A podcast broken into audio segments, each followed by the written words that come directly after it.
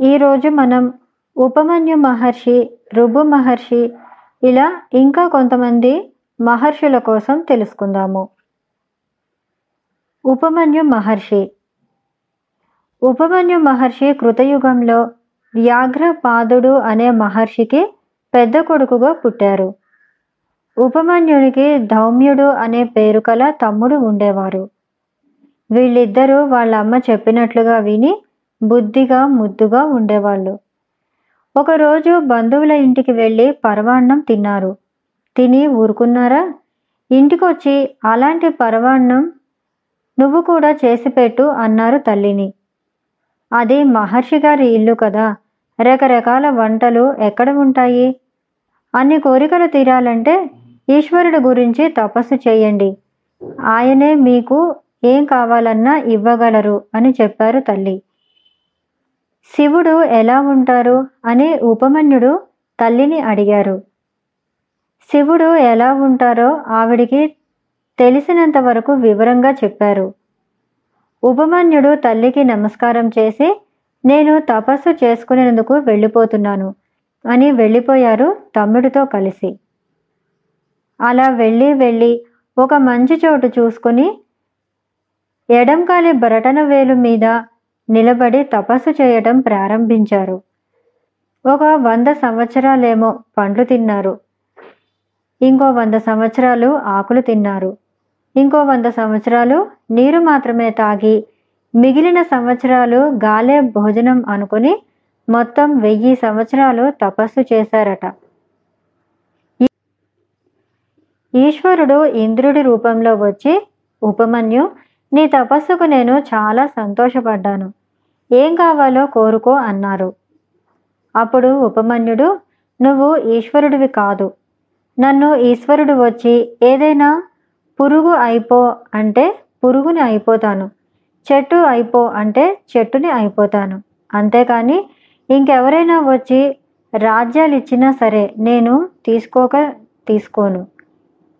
ఈశ్వరుడు కనిపించేంత వరకు ఎన్ని జన్మలైనా ఇలాగే తపస్సు చేసుకుంటాను కానీ వేరే వాళ్ళు ఏమిచ్చినా సరే తీసుకోను అని చెప్పారు ఉపమన్యుడు. ఇంద్రుడు అన్నాడు శివుడు శివుడు అంటున్నావు అతడు ఎలా ఉంటాడో చెప్పు అని అడిగారు. మహర్షులందరూ ఎవరినైతే సత్ అసత్ వ్యక్త అవ్యక్త రూపం కలవారు అంటారో ఆది మధ్య అంతము లేని వాడెవరో? జ్ఞానవంతుడు అచింత్యుడు పరమాత్మ అయిన వాడెవరో? అన్ని సంపదలు ఎవరి నుంచి వస్తున్నాయో? బీజ అబీజ సంభూతుడు ఎవరో? లోకం ఎవరిలో లీనమయ్యిందో వారే ఈశ్వరుడు. ఆ సర్వేశ్వరుడు వరం ఇస్తే తీసుకుంటాను లేకపోతే లేదు. ఇంకెవరైనా వచ్చినా నాకు వద్దని చెప్తాను అన్నారు. వెంటనే ఉపమన్యుడు మహర్షికి తెల్లని తోక బూడిద రంగులో పర్వతమంత శరీరం వజ్రాల్లాంటి కొమ్మలు బంగారు నగలు ఉన్న ఐరావతం అంటే పెద్ద ఏనుగు కనిపించింది. తర్వాత ఎద్దుని ఎక్కి తెల్లటి బట్ట ధరించి మహా తేజస్సుతో పార్వతీదేవితో కలిసి ప్రశాంతమైన ముఖంతో పరమేశ్వరుడు కనిపించారు. శివుడు అగ్ని శిఖలాగా వెలిగిపోతున్నాడు. ఆయనకి కుడివైపు హంసవాహనం మీద బ్రహ్మ.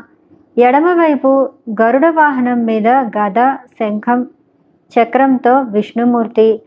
నెమలి వాహనం మీద కుమారస్వామి. తల్లి పార్వతి దగ్గర శక్తి ఘంటాలతో రెండవ అగ్నిలా కనిపిస్తూ ఆయన ఎదుట నంది ఉన్నారు. మనువులు మహర్షులు ఇంద్రాది దేవతలు శివుడి చుట్టూ ఉన్నారు. సర్వభూత గణాలు సర్వ మాతృకలు ఆయనకు నాలుగు ప్రక్కల ఉన్నాయి. దేవతలు శివుడికి స్తోత్రం చేశారు. బ్రహ్మ విష్ణువు ఆయన్ని వేదాలతో కీర్తించారు. ఇంద్రుడు ఆయన్ని ఎన్నో విధాలుగా కీర్తించారు.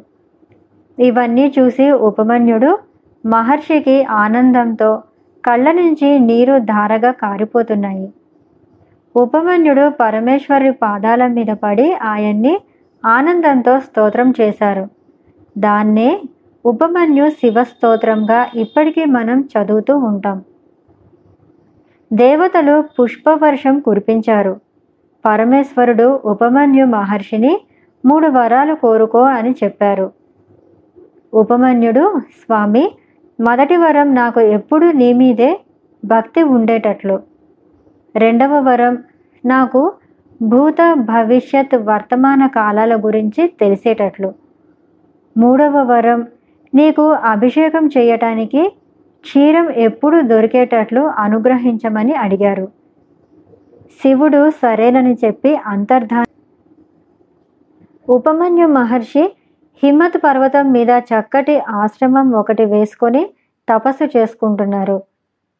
ఒకసారి శ్రీకృష్ణుడు పన్నెండు సంవత్సరాలు తపస్సు చేసి తన భార్య అయిన జాంబవతికి ఒక కొడుకుని ఇవ్వాలని ఉపమన్యు ఆశ్రమానికి వచ్చారు. ఉపమన్యు మహర్షి శివుడి గురించి శ్రీకృష్ణుడికి అన్ని వివరంగా చెప్పి అక్కడే ఉండి తపస్సు చేసుకోమన్నారు.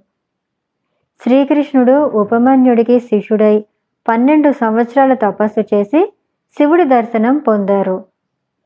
ఆ సమయంలో శివుణ్ణి అర్ధనారీశ్వరుడుగా ఉపమన్యు స్తోత్రం చేశారు. ఈ రకంగా ఉపమన్యు పాయసం కోసం మొదలుపెట్టి పరమేశ్వరుణ్ణే దర్శనం చేసుకున్నారు.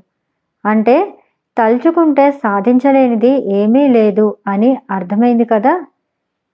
ఇదండి ఉపమన్య మహర్షి కథ. తర్వాత రుచిక మహర్షి కోసం తెలుసుకుందాము.